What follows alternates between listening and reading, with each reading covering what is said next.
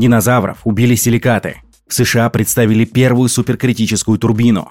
Геном сына Александра Невского указал на родство с викингами. Биологи узнали, где у морских звезд голова. Жители Западной Европы вели крупномасштабные войны задолго до Бронзового века. Питавшийся мертвыми растениями гриб переключился на живые. Привет всем! Это еженедельный подкаст с точки зрения науки от Naked Science. Поехали! Если вы еще не подписаны на наш подкаст, то самое время это сделать. На любой удобной вам платформе. Apple Podcast, Google Podcast, Яндекс.Музыка и Spotify. В общем, подпишитесь, если не хотите пропускать наши дайджесты.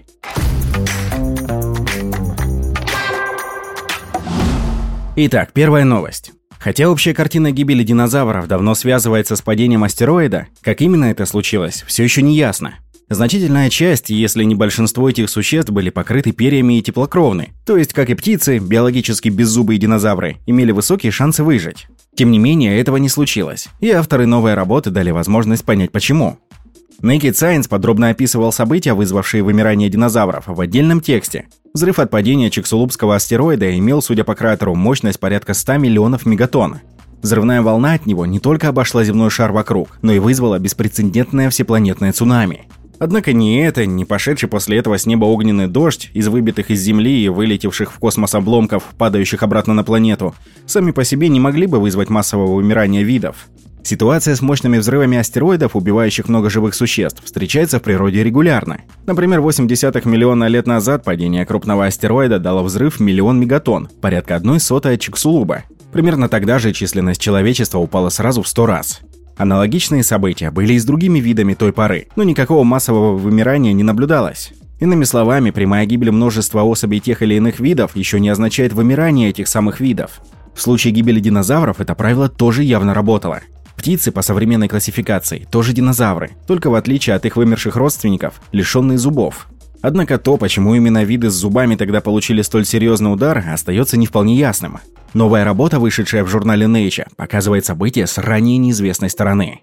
До сих пор при расчете астероидной зимы, вызванной подъемом в атмосферу пыли от взрыва на 100 миллионов мегатонн, ограничивались учетом диоксида серы и некоторых других соединений. Хотя они эффективно блокируют нагрев нижних слоев атмосферы солнечными лучами, но количество серы в земных породах не столь велико. По расчетам такого одеяла должно было хватить на зиму, пусть и морозную, но не слишком длительную, всего в несколько лет. Затем температуры должны были вырасти. Авторы нового исследования подошли к проблеме с другой стороны. Они рассчитали, какой будет судьба выбитых из планеты силикатных пород, куда более массовых, чем сера. Ученые обнаружили в отложениях в Северной Дакоте, в слоях, относящихся к периоду сразу после взрыва, большое количество микрочастиц диоксида кремния, образующегося из силикатных пород после сверхмощных взрывов. Размеры этих микрочастиц от 0,9 до 8 микрометра, при среднем диаметре частиц в 2,9 микрометра. Далее исследователи попробовали на этой основе посчитать, какое влияние могла оказать пыль с такой высокой концентрацией на климат Земли после Чиксулубского события. Оказалось, в силу малых размеров частиц она могла оставаться в атмосфере примерно 15 лет.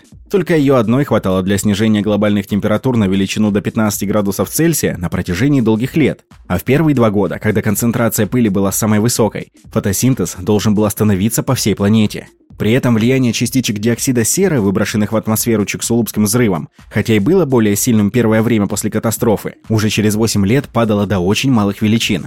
Частица диоксида серы быстрее осаждается вниз за счет большего удельного веса и других параметров. То есть, если первый самый мощный удар дали именно оксиды серы, то особую, беспрецедентную для астероидных взрывов меньшей мощности длительность астероидной зиме придал именно диоксид кремния в воздухе. Все это создает несколько иную картину случившегося.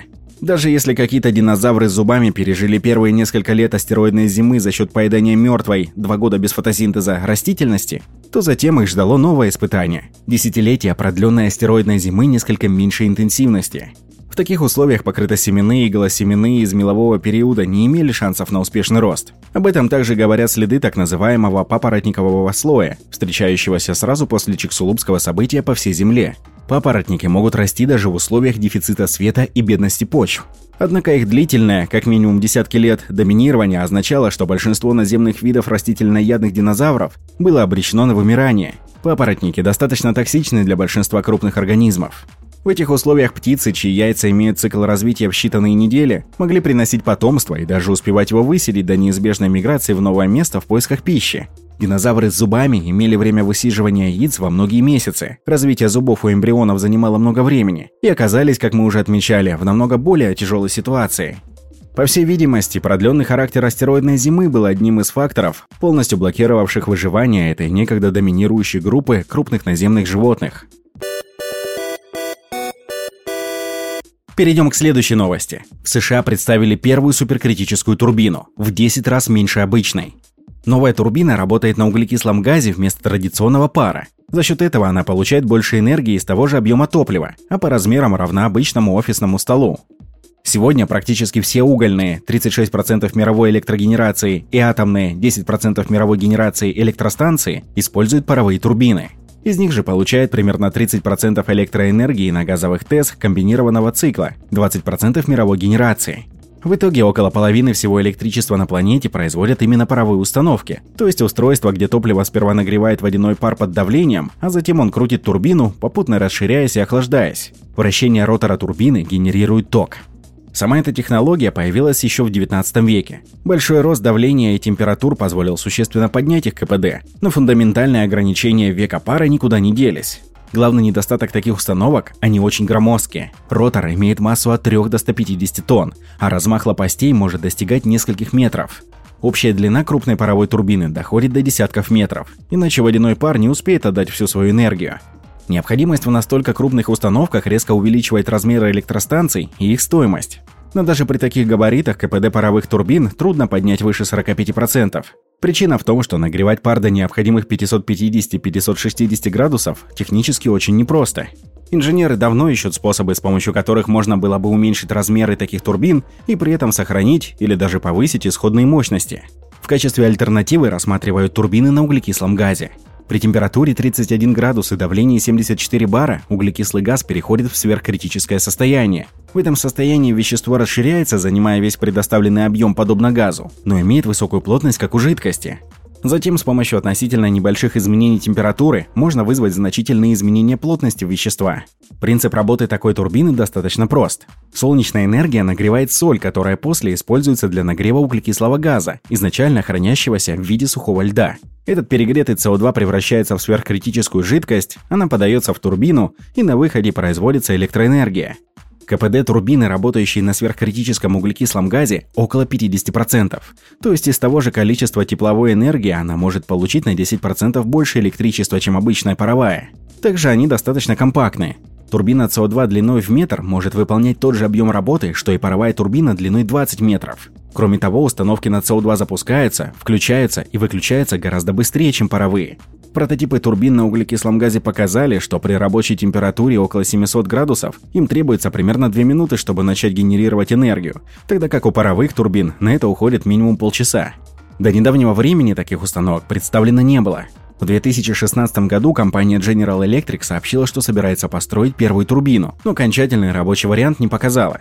Зато это сделали специалисты из Юго-Западного исследовательского института США, компании GTI Energy и GE Vernova, а также Министерства энергетики США. В конце октября в городе Сан-Антонио, штат Техас, они представили совместный проект. Открыли первую в мире турбину, работающую на углекислом газе, которая получила название Supercritical Transformational Electric Power, сокращенно STEP. Пока это пилотная версия, но разработчики заявили, что она технически завершена – Степ имеет размер офисного стола и в 10 раз меньше обычной паровой турбины такой же мощности. Мощность Степ составила 10 мегаватт. Она обеспечит электроэнергией около 10 тысяч домов. Конечно, 10 мегаватт – лишь пилотный образец, а в дальнейшем на таком же принципе планируют строить намного более крупные устройства. Учитывая, что именно паровые турбины сегодня дают половину всей мировой электроэнергии, полная их замена на сверхкритические потенциально может снизить потребление ископаемого и атомного топлива в паротурбинном цикле на одну десятую. Помимо этого, она может сделать АЭС, использующий только паровые турбины, заметно меньше и дешевле. Инженеры планируют ввести степ в эксплуатацию к 2024 году. До этого времени она будет проходить испытания на специальном заводе. Если установка окажется эффективной, ее можно будет внедрить в работу различных коммунальных служб и начать вытеснять ею паровые турбины на электростанциях. В любом случае, представители Юго-Западного исследовательского института уверены, что их разработка изменит представление о производстве электроэнергии уже в ближайшее время.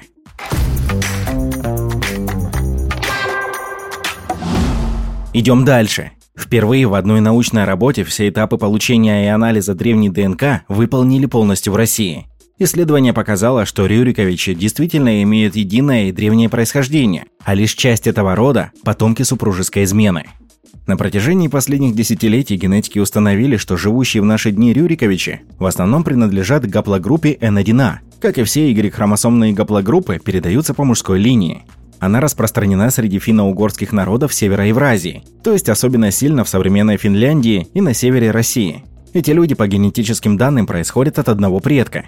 В целом это трудно назвать неожиданным, поскольку русские летописи однозначно описывают Рюрика варягом, то есть выходцем из Скандинавии, где эта гаплогруппа встречается. Однако были в генетике Рюриковичей и сложные места. Меньшая их часть показывала иное происхождение. Основной у них была R1A. Эта гаплогруппа типично восточной ветви индоевропейцев, и именно к ней принадлежат большинство русских, поляков, украинцев, белорусов и норвежцев. Все это создавало большую путаницу. Y-хромосомные гаплогруппы передаются человеку только от одного предка по мужской линии. Получается, часть Рюриковичей незаконно рожденная. Вставал и вопрос о том, на каком именно этапе в их родословном древе появились другие праотцы. Действительно ли у ранних Рюриковичей тоже доминировала гаплогруппа N1A, или такая ситуация возникла уже ближе к нашей эпохе? Не могло ли получиться так, что случаев незаконно рожденности было много, поэтому биологические Рюриковичи – термин «зонтик», а не реальная династия? Группа ученых во главе с Егором Прохорчуком из Федерального исследовательского центра фундаментальной основы биотехнологии решила прояснить ситуацию с этой династией. Для этого они изучили ДНК и скелета в разрушенном саркофаге Спасо-Преображенского собора Переславля, где по историко-археологическим данным был захоронен князь Дмитрий Александрович, сын Александра Невского, умерший в 1294 году. В результате удалось выяснить, что он принадлежал к основному ядру Рюриковичей, и, следовательно, основная часть представителей династии имела единое происхождение уже в весьма раннее время. Собственно, князь, исходя из генетических данных, вероятнее всего был темноволосым человеком с карими глазами. Исследователи также попробовали моделированием выявить наиболее крупные группы, чьи гены представлены в ДНК Дмитрия Александровича, сына Невского. Групп оказалось три. Авторы обозначают их как викингов, степных кочевников и финно-угорские народы. Ближе всего его гены оказались к трем скелетам из захоронения на шведском острове Элланд, датированных 7-8 веками нашей эры. Со значительной вероятностью это, если и не прямые его предки, то не слишком дальние родственники таковых. Авторы также указали, что если в моделировании попробовать заменить эти три скелета на славян, представленных геномами Шикшова и Сунгирь, то тоже получаются результаты достаточно высокой вероятности. Однако здесь стоит напомнить, что происхождение скелетов начала второго тысячелетия нашей эры из Шикшова и Сунгири достоверно неизвестно. И то, что они были славянами, а не варягами, наличие которых на Руси в тот период отмечается в летописях, на данный момент далеко от доказанного. Митохондриальная гаплогруппа Дмитрия Александровича F1B1, то есть по женской линии у него вероятно наличие восточных предков. Это, как отметили авторы, не противоречит историческим данным, поскольку русские князья неоднократно брали жены с дочерей половецких правителей. Стоит отметить, что это первая работа по древней ДНК, все этапы которой выполнены в России. Как сказал Егор Прохорчук, причиной этого не какие-то проблемы с техническим оснащением. Лаборатории по работе с древней ДНК, включая чистые комнаты, есть, например, в Новосибирске в Сириусе, в Санкт-Петербурге в Курчатовском институте, то есть не только в Федеральном исследовательском центре биотехнологии. Проблема, ранее мешавшая проведению всех ступеней подобной работы в России, в междисциплинарном взаимодействии, выработке общего языка для археологов, биологов и математиков. Кто-то, однако, должен сделать синтез. Вот таких синтезаторов для подобных междисциплинарных работ часто и не хватает, отметил ученый. По поводу выдвинутой некоторое время назад гипотезы, что часть Рюриковичей – потомки не Ярослава Мудрого, ожившего одновременно с ним норвежского короля Олафа Святого, о романе которого с женой Ярослава Ингигердой повествует скандинавская сага, исследователь выразил такое мнение. Все известные и ископаемые кандидаты в Рюриковичей и современные Рюриковичи весьма гетерогенны по составу Y-хромосомы. Даже не в смысле гаплогруппы, а именно по полной последовательности этой хромосомы. А у Дмитрия Александровича с современными Рюриковичами, носителями гаплогруппы H1A, Y-хромосома практически совпадает. Поэтому теория про то, что Олаф Святой – отец Всеволода, скорее просто легенда, у которой нет палеогенетического подтверждения. Если только не все дети Ярослава Мудрого – дети Олафа, что представить себе довольно сложно. Но вот проанализировать его геном, учитывая, что хорошо известно, где находятся его останки, наверное, было бы полезно для норвежской истории. Мы же занимаемся русской историей пока. Пусть норвежцы об этом позаботятся, а мы с интересом посмотрим на их результаты. Конец цитаты. Работа имеет большое значение, поскольку из десятков изученных геномов Рюриковича ранее лишь три принадлежали к древним скелетным останкам. Остальные были современными, отчего уверенно сказать, насколько их распределение гаплогрупп было типичное для древности, не получалось. Теперь можно с достаточной уверенностью заявить, что, судя по единой гаплогруппе, большинство современных Рюриковичей, так называемые Мстиславичи, Ольговичи и Юрьевичи, имеют одинаковую Y-хромосому. А значит, и их общий предок Ярослав Мудрый имел именно такую Y-хромосому. Она относится к гаплогруппе N1A. Другие гаплогруппы у части тех, кого называют Рюриковичами сегодня, представлены у меньшего их числа и не образуют единую группу. Такое возможно в результате супружеских измен, при которых незаконно рожденный ребенок, не от официального супруга, не был зафиксирован письменными источниками как таковой и впоследствии воспитывался как Рюрикович реальный. Следующая новость. Вопрос, есть ли у морских звезд голова и какую часть их тела можно ею назвать, занимал любителей природы и профессиональных ученых не одно столетие. Теперь на него появился ответ, благодаря новому исследованию американских и британских биологов. Морские звезды – это беспозвоночные животные, относящиеся к типу иглокожих. К нему же принадлежат еще морские ежи, галатурии, морские огурцы и морские лилии. Отличительная особенность первых – звездообразное строение с конечностями лучами. Чаще всего их 5, но встречаются экземпляры с меньшим или большим количеством лучей – 3, 4, 6 и более. Если при взгляде на червя либо рыбу сразу понятно, где у них голова и хвост, то в случае с морской звездой, у которой каждая из рук лучей может быть ведущей при перемещении по морскому дну, остается только гадать, какая часть тела передняя, а какая задняя.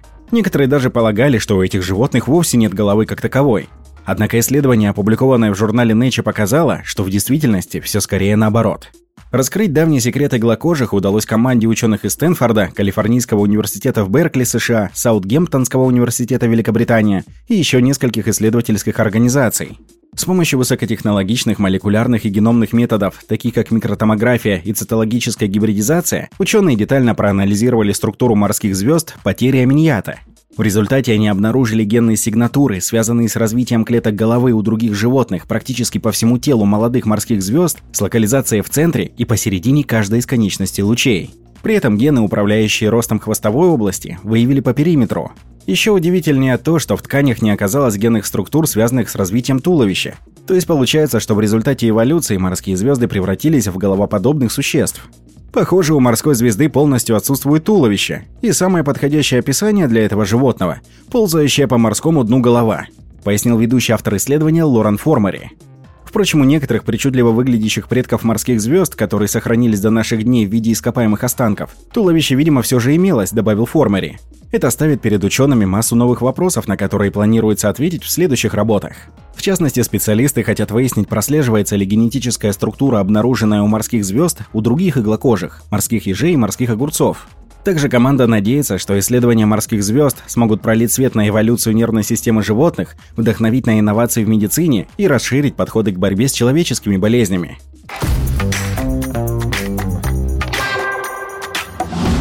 Очередная наша новость про то, что жители Западной Европы вели крупномасштабные войны задолго до Бронзового века. Повторное исследование скелетных останков, датированных поздним неолитом, показало, что люди участвовали в длительных боевых действиях на тысячу лет раньше, чем считали антропологи.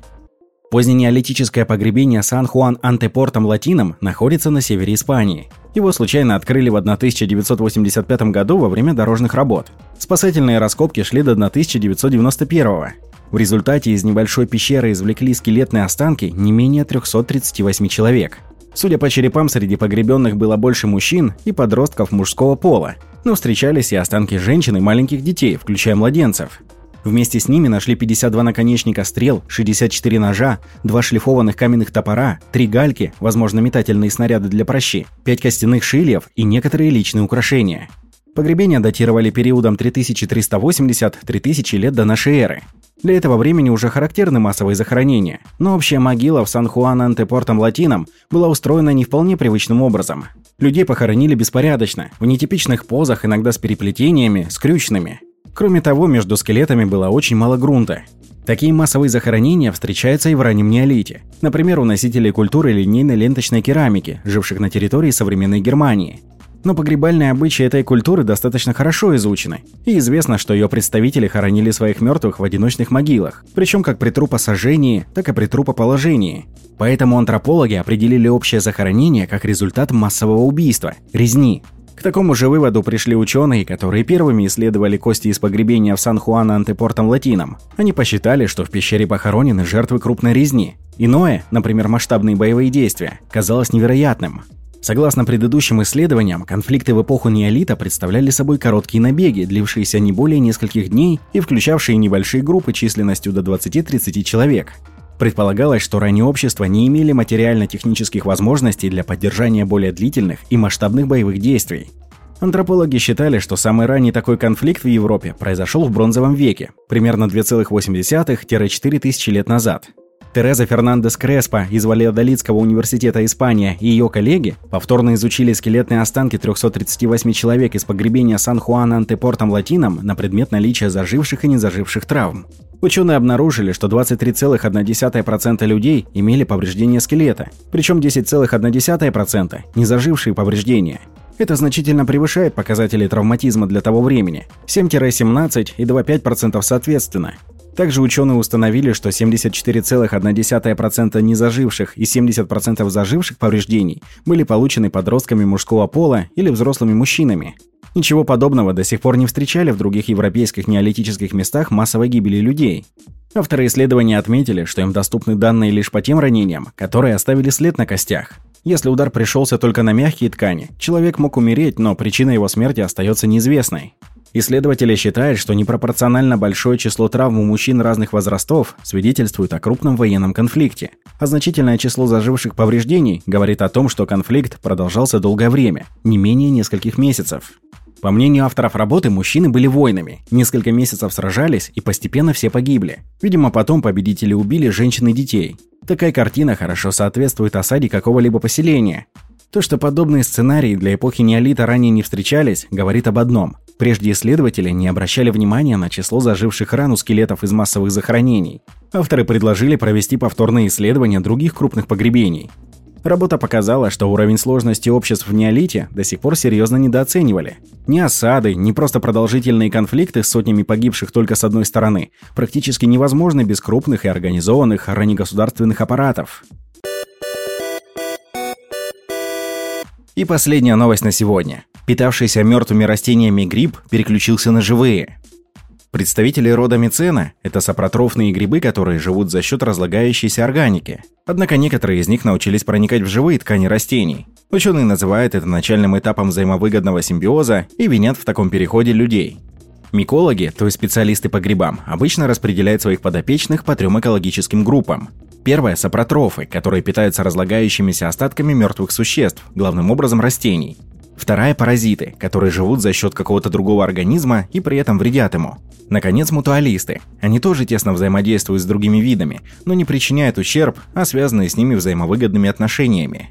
Однако в биологии такое раскладывание по полочкам не всегда хорошо работает. Авторы новой статьи подтвердили это, изучив грибы рода мицена. Он широко распространен и насчитывает множество видов. Мицены известны как сапротрофы, однако из этой статьи следует, что они также научились проникать в живые растения. В ходе исследования ученые проанализировали базы данных, описывающие ДНК грибов из микоризных корней 10 видов растений и выделили среди них фрагменты генома мицены. Затем они оценили изотопный состав плодовых тел базидиокарпов гриба из пяти различных мест обитаний. Такая оценка позволяет узнать тип питания гриба, то есть отнести его к сапротрофам, мутуалистам или паразитам. Различие в составе изотопов грибов с разной экологией определяется тем, откуда они получают органические соединения. Это своеобразная узнаваемая природная метка их источников. В результате мицена оказалась единственным сапротрофным грибом, ДНК которого обнаружена в тканях 9 из 10 изученных растений. При этом гриб не повреждает корни. Никаких патологических изменений в них авторы не заметили. В то же время изотопный состав мицена имеет промежуточные значения, нечто среднее между тем, что соответствует чистым сапротрофам и чистым мутуалистам. Выходит, что мицена начала переход от одного образа жизни, питания разлагающейся органикой, к мутуалистическому симбиозу с растениями. Грибы поставляют растению необходимый им азот, взамен получают соединение углерода. Это лишний раз подчеркивает условность деления грибов на три взаимоисключающие категории и дает понять, что те вполне могут сочетать разные стратегии или переключаться с одной на другую. При этом экологическая связь мицена и хозяев только возникла, и пока сложно сказать, какой характер она примет в будущем. Вполне возможно, что мицена окажется паразитическим грибом. Существенно, что причины, по которым мицена начала менять свой образ жизни, могут быть связаны с деятельностью человека. Авторы предполагают, что состоящие из растений одного вида посадки, в том числе лесополосы, которые сейчас занимают огромные площади, помогли грибу-сапротрофу перейти с мертвых на живые растения. И на этом все. Это все новости, которые были достойны вашего внимания. С вами был подкаст Naked Science. До следующей недели.